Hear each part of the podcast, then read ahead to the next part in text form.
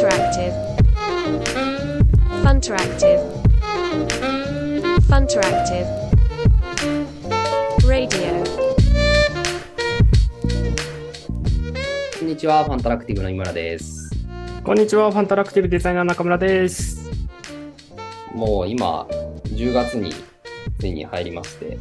なんかようやくちょっと涼しくなってきたっていうか、秋っぽくなってきましたね。いやー、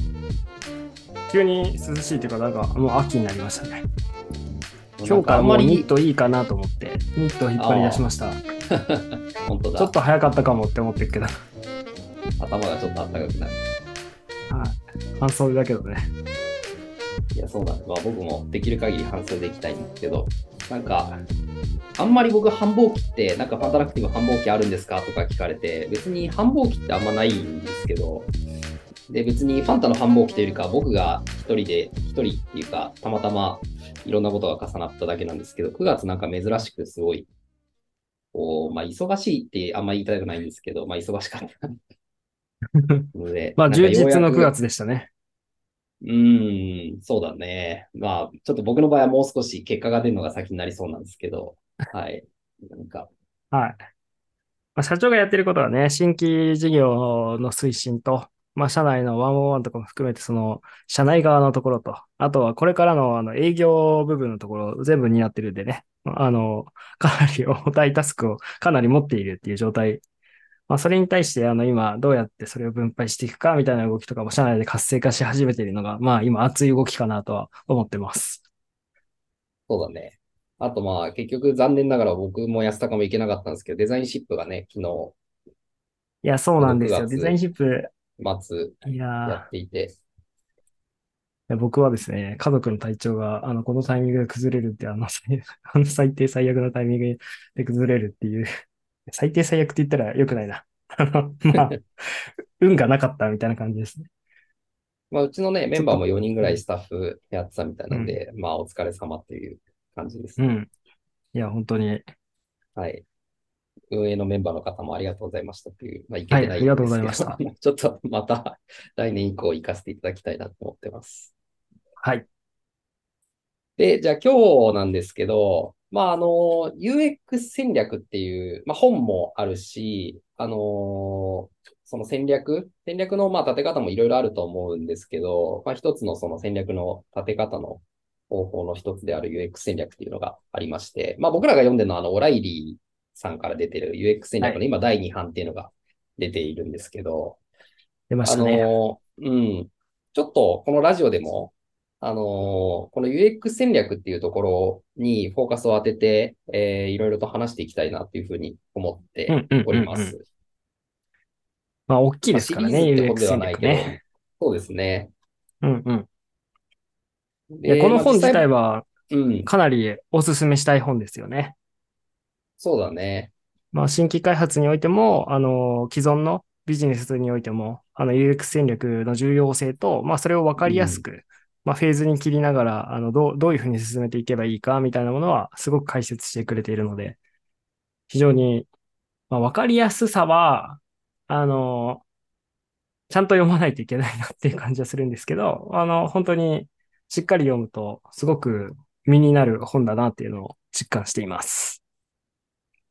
なんか、まあ一番この UX 戦略今僕らが活用してるというか、実際目の当たりにしてるところで言うと、今新規事業を、あの、まあ僕中心に立ち上げ進めていて、で、まああの、そこに顧問に、あの、丸山さんっていう元ニジボックスの、あの、宿役員の方っていうのも入っていただいて、で、はい。で、まあ、あの、まだまだ僕らの新規事業も立ち上がってるわけではなく、あの、これから立ち上げていくフェーズなので、うんうんやっぱり戦略がないと、あの、闇雲に、まあ、開発費というか、を消費していくだけになってしまう。で、まあ、我々の場合、そんなにめちゃくちゃ体力がある会社なわけでもないし、とはいえ、あの、第二の事業の柱として、この新規事業をしっかり立てていきたいってなった時に、やっぱりその戦略設計ってすごい大事。で、まあその、うんうんあの、僕ら自身も、あの、進行しているし、まあ UX っていう分野の UX 戦略っていうところに、僕も、まあ安高も結構共感しているというか、あの、いい、うんうん。あの、手法だなというふうには思っているので、まあ実際に、あの今、自分自身のビジネスの UX 戦略設計をしてるっていうようなフェーズなんですよね。うんうんうんうん。まあ、戦略設計もそうだし、まあ、その戦略に基づいて、あの、実際に方向性とか開発をしていくっていうようなことをやっていて、で、やっぱり、まあ、自分で使ってみて改めていいなっていうふうに思っているところが、あの、すごく実感値としてあって、で、まあ、あとその手法についても言語化していきたいなっていうところは、あの、思っているっていうところですかね。で、あとはやっぱり、うんうんあの、自社でこの UX 戦略っていうのを活用できているっていうところを考えると、やっぱりあの、クライアントと一緒にお仕事するときでも、あの、まあ、新規事業もそうだし、既存事業の拡大っていうのも含めて、この戦略設計ってやっぱり肝になるなっていうふうにすごい思っているので、えー、ちょっとこのラジオでも、あの、この UX 戦略っていうところについて具体的に言語化していこうかなっていうふうに思った次第です。はい。そうですね。まあ、UX 戦略の結構広くなってくるので、まあなんかうん。今やっていることとか、あの、具体の話で紹介できる手法があればっていう感じなんですけど、ど、どのあたりからいきますか？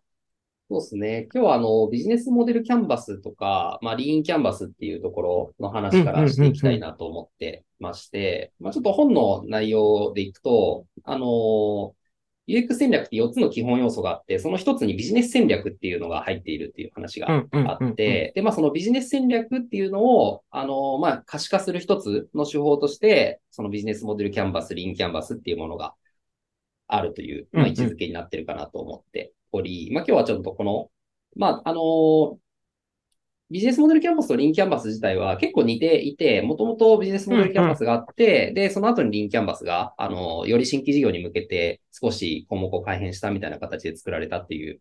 歴史らしいんですが、まあ、なのであんまりうんうんうんここのビジネスモデルキャンバスが、リーンキャンバスがっていうところのなんか厳密な要素をうんうん今日話すわけじゃなくて、まあ両方ともあの目的は似てるかなっていうふうに思っているので、そうですね。あの、うん。まあ僕はちょっと今日リーンキャンバスっていう視点で話そうかなと思うんですけど、あの、はい。まあ、そう、そうですね。あの、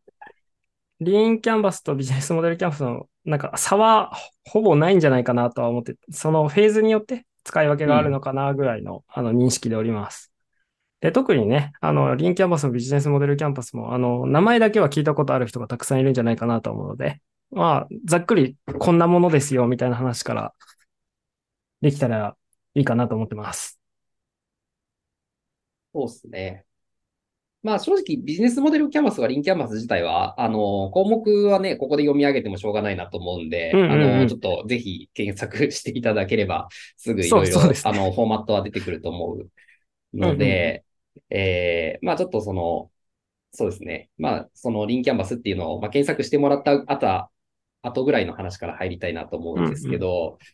で、これ結構捉え方がすごい難しいなっていうか、僕も何回も書こうとしたことあるんですけど、正直なんかめちゃくちゃすごい運用できたことって個人ではあんまないんですよ。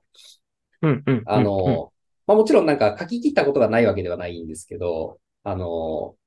改めてやっぱすごい難しいものだなっていうふうにも思っていて、このリンキャンバス埋めるってこと自体が。で、そうですよね。すごく範囲が広いですもんね。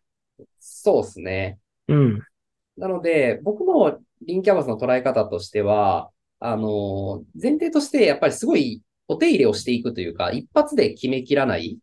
だけど、その、その都度都度の仮説をちゃんと、その1から9まで、結構頭からお尻まで、ずっと、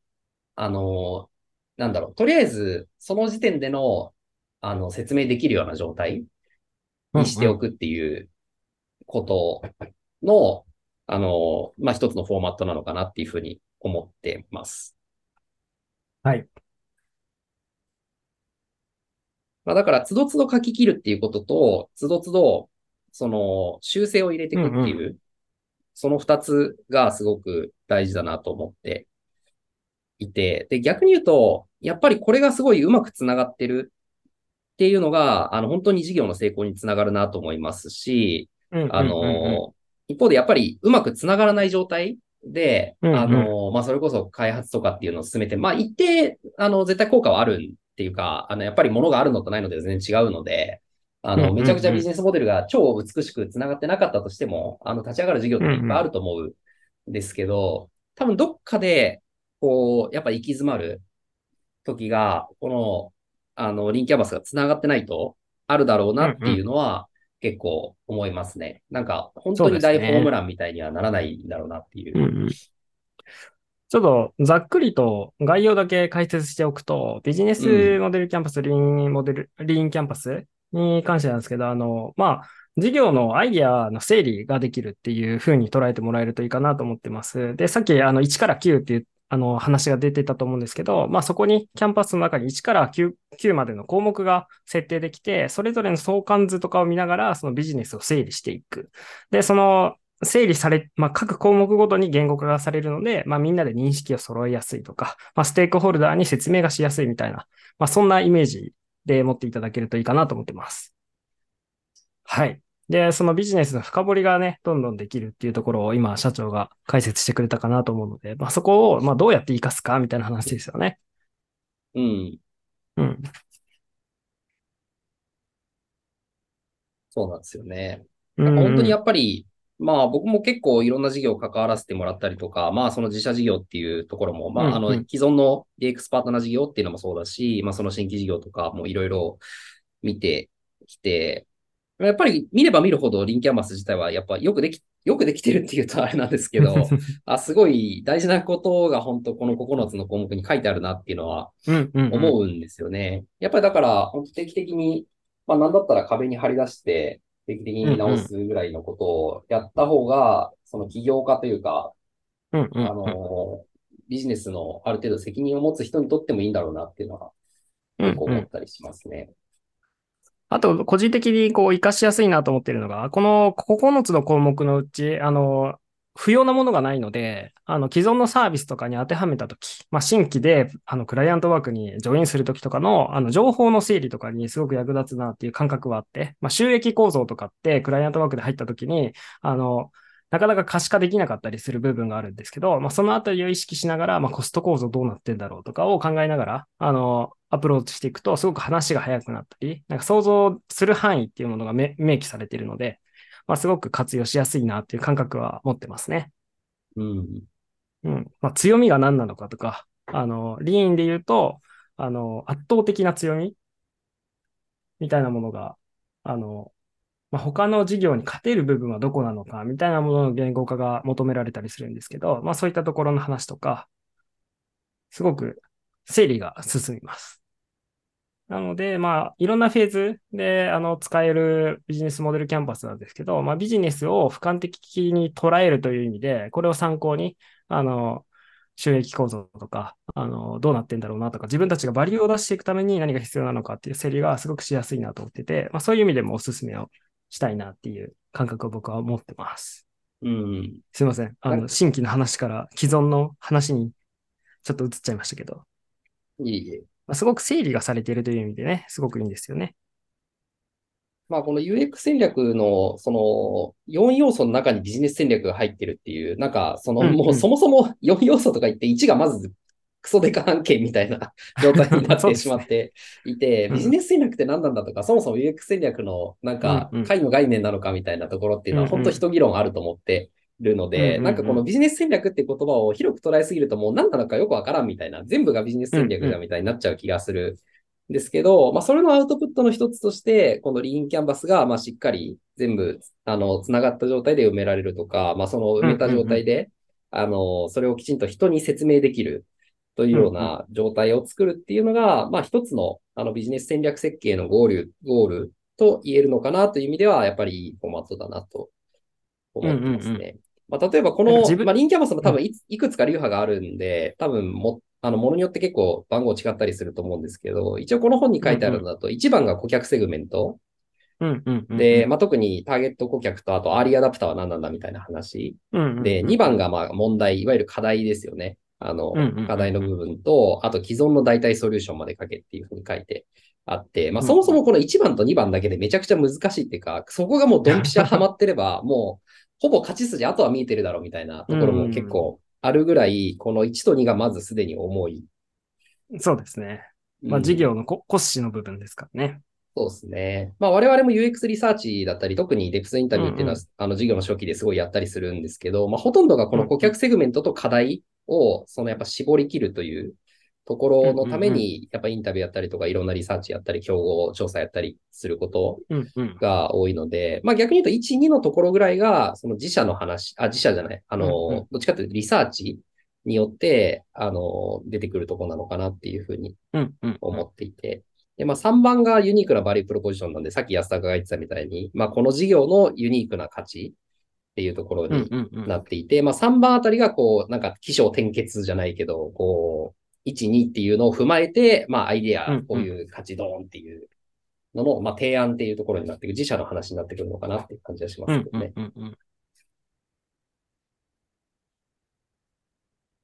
安坂的になんかこのリンキャンバスとか、あのビジネスモデルキャンパスでもいいんですけど、何か自分で作ったとか、なんか思い出みたいなものってあります？僕は、あの、前々職の時に触れる機会があって、あの、実際に新規事業を作る時に、このリンリンキャンパスにのっとって作ったことがあって、まあ、実際その仮説検証とか、なんか説明のしやすさみたいなのもあって、僕はその時、まあ、サポートする立場だったんで、そこまでその事業を推進するみたいなポジションではやっていないんですけど、まあ、その時に、やっぱりその説明のしやすさとか、矛盾点がないか、みたいな自問自答を事業、事業を推進する人が、あの、自問自答できてたのに、あの、感動しました。なんか、意見を求めて、あの、なんだろう、アドバイスを受けるというか、指摘を受けるっていうのが、前提として自分で矛盾点を、あの、網羅した状態で、そこに対する、あの、具体的なソリューションとかアプローチの方法の相談をしていたので、なんか制度自体が、そのコミュニケーションの精度が上がるなっていうのを、あの、すごい感じましたね。で、実際その仮説検証しながら、あの、リリーン、リーンキャンパスを作っていって、実際にやった事業っていうのがそこそこの利益を出していたっていうのも目の当たりにしたので、うん。まあ、すげえなっていうのを、まあそこで感動したっていう、まああの、すげえ若手だった時なので、あの まあそこから新規事業からちょっと遠ざかっている時期があったので、まあなかなか、あの、それを自分が使って実感するっていう機会はまだ得ていないんですけど、いやでも非常に、あ、すごいフレームワークなんだなっていうのを感じましたね。もうなんか7、8年前なんでかなり昔なんですけど。やっぱり、あの、成功体験、成功しているのを目の当たりにしたので、やっぱりそこまで、あの、しっかりと向き合って作るっていうのは、やっぱ大事なんだなっていうのを感じましたね。今、自問自答っていうワードが出ましたけど、僕もすごい、その自問自答っていうのに使えるっていうのは、やっぱこういうフレームワークのいいところだなっていうのはうん思っていうんて、なんかやっぱりこことここが繋がってないぞとか、なんかやっぱりここに無理やり感があるぞみたいなのって、うんうん。あの、やっぱわかるので、まあ、あと人に見せるとなおさらそういうところを指摘受けたりするので、まあ、こういうのにまとめてみることで、その、まあ、ごまかしが効かなくなるというか、ある種。そうですね。本当に自問自答のきっかけになる。うん結果的に、まあ、その、論のブラッシュアップにつながるっていううんうん。ところはめちゃくちゃあるなっていうふうに思いますね。あとはそうですね。具体化していったときに、じゃあもうちょっとリアルな数字に落とし込まなきゃいけないぞとか、収益構造の話とか、あの、その先の話を想像しながらしやすいっていうのはものすごくあるなと思っていて、うんいいアイディアっていうのは間違いなくいいアイディアなんだけど、それをどう活かしていくのかみたいなところを、まあ、ここで叩いていくっていうのは、すごく、あの、効率がいいなっていうのを感じましたね。うん。あと、リサーチするにしても、その論点を絞りながらリリサーチができるので、すごくいいですね。うんうん。そうですね。うん。隣のその競合を調べるっていうよりは、同じようなソリューションを提供して、あの、コスト構造をどういうふうに作ってるのか、みたいなリサーチをしたりとか、より具体の話で、あの、単純に競合を調べる以外の方法で、あの、自分たちの事業のブラッシュアップみたいなものを図れるのはかなり大きいんじゃないかなっていうのを感じますね。うん。まあ、最後にちょっと改めて、やっぱり僕としてはすごくいいフレームワークである一方、めちゃくちゃ難しい。これをまあ逆に言うと、これをかけるような状態になれば、まあ、それこそ戦略設計の人、なんのコンサルというのかなんか、としても、まあ起業家なのか、としてもすごいレベルが高いなと思いますし、あの、本当に事業としてもうまくいく確率はかなり上がるんじゃないかなと思っていて、で、何が難しいかっていうのを個人的にずっと思ってるところは、あの、書いていけば書いていくほど、特に最初の01の段階だと、なんか夢物語になっていくんですよね。あの、もちろん仮説としては立てるんだけど、立てるしリサーチもする。だけど、やっぱりあくまで、その、将来こうなるだろうという見込みの話をやっぱりしているので、まあ僕なんか事業計画書いてる時も結構似たような気持ちになるんですけど、これなんかどこまでこの、なんだろうな、その想像を膨らませて書けばいいのかみたいな。なんかだんだん書いてるうちにこれって意味あるんだっけってなんかなってきちゃう自分が いて、で、なんかそこでふわってやめちゃうみたいなこともやっぱり結構起こりがちだと思うんですよ、このリンキャンバスって。うんうんうんうんで、まあ多分、一通りやっぱこの9までしっかり終わらせて、で、まあただ、それを永遠に、なんだろうな、あくまで仮説は仮説なので、まあそれを検証するフェーズにもう諦めてバッと移るっていうのも必要なんだろうなと思っていてやっぱりその仮説を立てる部分と、その検証をしっかりする部分っていうのの、なんかあ諦めというか、まあ諦めというか、なんか、もっとポジティブな言い方もある気がするんですけど、あの、ポジティブに諦めて先に行くっていうことを、まあうん。そのやっぱりサイクルを回し続けるっていうことなのかなと思っていて、そうですね。仮説と検証をし続けると、なんかブラッシュアップされていく感じはしますよね。うん。やっぱそのまあ実際にお客さんで。うん。お客さんで使っ、このビジネスモデルキャンパス、リーンキャンバス使っているお客さんもいらっしゃって、やっぱそういう方の事業をあの手伝うときに、やっぱりそのビジネスモデルキャンパスとかリーンキャンパスってすごく可視化されて言語化されているので、ああ、こういう仮説があるのね、みたいなものは把握しやすくて、なので、あの言語化しておくことの重要性みたいなのは改めて感じますね。まあ、所属しているメンバーとか、あの、ステークホルダーになるメンバー、その開発を担うエンジニアが把握しているとか、デザイナーが把握しているみたいな状態が、その仮説の検証のしやすさみたいなものを、こう、促すなっていうのは、すごく感じているので、まあ、ちょっとずつ範囲を広げながら共有して、みんなでブラッシュアップしていく、共通認識を作っていくっていうのも、また一つ重要な役割というか、あの、重要な効果だと思ってます。うん、そうだね。まあ一緒に働く側としては間違いなくあった方がいいでしょうね。うんまあその、それこそ起業家の考えてることがわかるというか。うん。まあ、あと、ただ、なんかその、さっき話したみたいに難しいし変わっていくもんだっていう前提は持った方がいいと思ってるので、なんかこのリンキャンバスの上げ足を取るみたいな感じに、あのメンバーがならないと、あの、おそらくいいチームになるんだろうなって感じはしますうんね。うんうん。そうですね。前提として、そそのあたりはだすごく大事ですね。うん。矛盾を解消していくこと自体やっぱり大事なので、なんかどこに矛盾があって、それをどうやっぱり解消すすべきなのかっていうところに、あの、チーム。ム全体で向かっていけるといいなと思いますね。そうですね。その仮説が間違っている、こうこうこういう理由で間違っている、じゃあどうするんだっけ？みたいなところまで一緒に考えられるようになると、まあ強かったりはしますよね。うん。うん。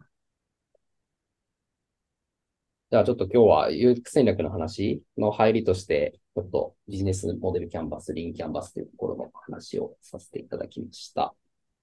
はい。はい。ぜひ、あの、詳細調べていただけると嬉しいです。とてもはい便利なフレームワークだと思うので、知っていて損はないと思います。じゃあ、えー今週もありがとうございました。はい、ありがとうございました。お疲れ様です。